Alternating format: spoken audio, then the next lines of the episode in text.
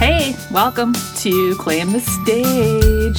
This is part two of the mini course, part two of three. I hope you enjoyed part one, where we covered some of the basics of figuring out your brand and how to determine your speaking path. If you haven't listened to that part yet, I would I would recommend starting there because it does give you the the first couple steps and then today we're going to build upon that. So, in today's mini course, the top 5 secrets to becoming a paid speaker, what we're going to talk about is the tools to be seen as an expert by others. And this is a huge part of becoming a successful speaker. Credibility, reputation, visibility, all matters, right? It's all about how people see you, it's all about perception. So, we're going to talk about some of those elements in there today. We're also going to talk about strategies to pitch yourself as the perfect person for the gig. And if you're not good at pitching, if you don't like pitching, if you feel like it's this mysterious art. Hopefully, today I can give you some tips that will help make it a little easier and less scary and way more effective. And the last thing we're going to talk about is why you don't want to be everywhere and how to share your expertise with the right people. If I just had this one piece of information about not being everywhere, I probably would not have woke up every morning when I was starting out thinking, is everyone this exhausted? Is it just me? I probably would have uh, slept a little more and maybe moved things along a little faster. So if you if something you hear in the mini series gets you excited about continuing down this road of professional speaking, I have a six module online course called Speaking School for Women and one of my goals of creating this mini course is you know, to give you information about how you go from doing free speaking gigs or no speaking gigs to becoming a professional speaker. And the second goal is to help you determine whether or not speaking school is for you. So hopefully, I can accomplish both of those goals for you. Um, speaking school comes back on March 6th and it, there's gonna be all kinds of bonuses and special things happening. Like if you if you enroll on March 6th, and if you're one of the first 15 people, you get a free 60 minute speechcraft session with me. It's gonna be super fun. So you can learn more about that course at speakersisterhood.thinkit. You can learn more about that course at speakersisterhood.thinkific.com. So if you're excited about the mini course and you're ready to get started, you might want to grab a pen. There's a lot of stuff in here. And we will get started. Hey, welcome back to video number two of the top five secrets to becoming a paid speaker. I hope video number one was helpful for you. If it created more questions than answers, that is okay because those questions will be answered in speaking school. If it created more fear or anxiety or worry about doing it right or what, what are you going to talk about, that's okay too. Uh, I provide coaching and I provide questions and answer periods in the Facebook group and an opportunity to get a lot of that stuff figured out together. So, if you're really considering this path for yourself as a paid professional speaker and you're feeling overwhelmed by a lot of it, that's totally normal. it is a lot to figure out, and we're going to be okay and we can figure it out as a team. So, Today's video is all about the secrets to being seen as an expert and how to pitch yourself so that companies find you irresistible.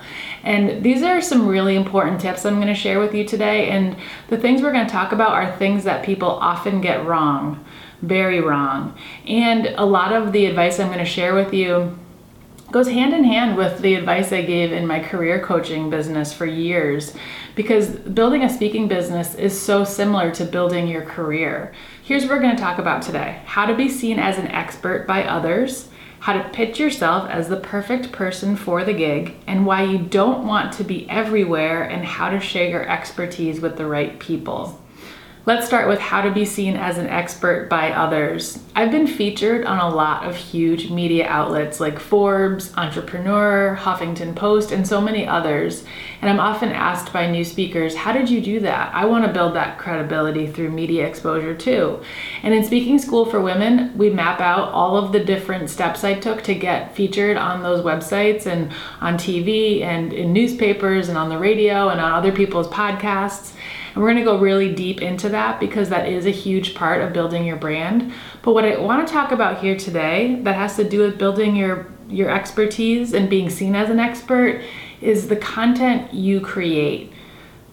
I think there's a belief out there that when you're starting a business, you have to spend like 90% of your time on marketing. And this is what stops so many people from getting started because they think, oh my God, I have to start a podcast, I have to start a blog, I have to have a website, I have to be on every social media platform, I have to sign up for every networking group. just saying that makes me want to hyperventilate. And I want to just be here to say you don't have to be everywhere. Does that feel good? I want to give you permission to not be everywhere because, in fact, it's similar to the advice I gave you in the last video. When you try to be everywhere, it's hard to build traction because you're you're kind of going like this instead of going like this.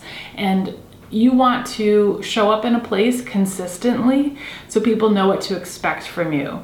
I see a lot of people start a blog and they post a blog and then six months go by and they haven't posted anything and on the other side, I've, I've met people who were so excited to start a podcast and they got all the equipment and they got themselves set up on iTunes and they built a name and they launched their first two or three episodes and then crickets. You don't hear from them again.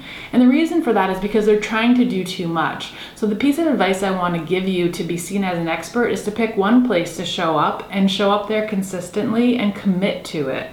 And the way to pick the place or the thing to do is to think about what you like doing. If you don't like writing, don't start a blog.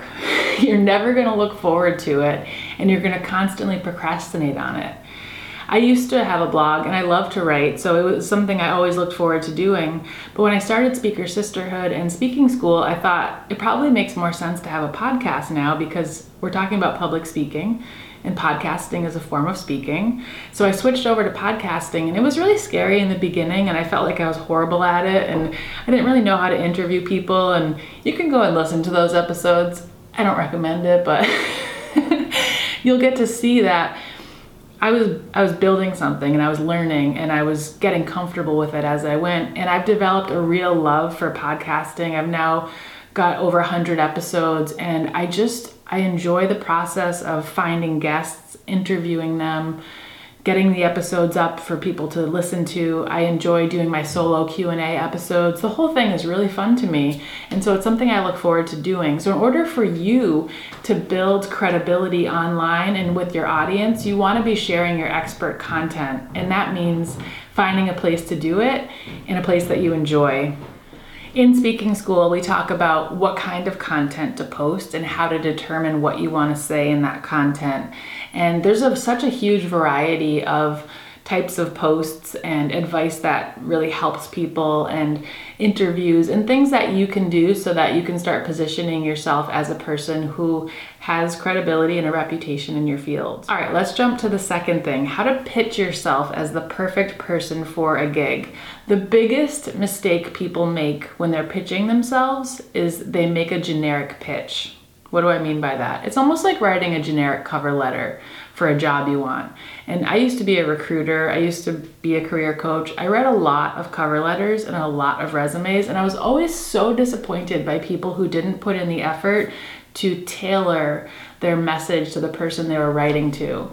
It like automatically disqualified them for the job because I thought if you can't even take five minutes to say something that speaks exactly to the job you're applying for, why should I give you the time to review your resume? You've been lazy and you've been sloppy and you've just mailed it in. And that's just not, it, it doesn't really accomplish the goal the way that being really specific and addressing the person you're writing to and giving details about why you're interested in, in working with them does. So, the way to pitch yourself for a gig so that you get noticed is to address the person you're writing to. Make comments about the gig that you're applying for. Try to really write about things you know they need. A couple years ago, I was interested in giving speeches to entrepreneurs, and I wanted to speak at co working spaces because lots of entrepreneurs are there. And what I found was a lot of co working spaces were looking for mentors to help mentor their startups. They were looking for speakers and they were looking for people to donate to their program. And when I emailed them to pitch myself to speak, I said I'd also love to talk to you about mentorship opportunities and learn more about what type of donors you're looking for. I have a large network and may be able to connect you to someone. And them emailing me back was a total no brainer because I was helping them accomplish three of their goals in one email.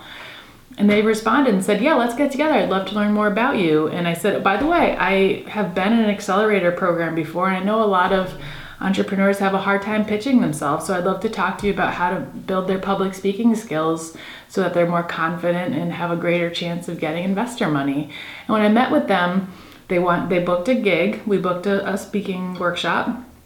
I did a little bit of mentoring for them to, to build the relationship and also show up in the community and build my network. And I was able to introduce them to a couple people who were interested in helping to, you know, fund groups like theirs.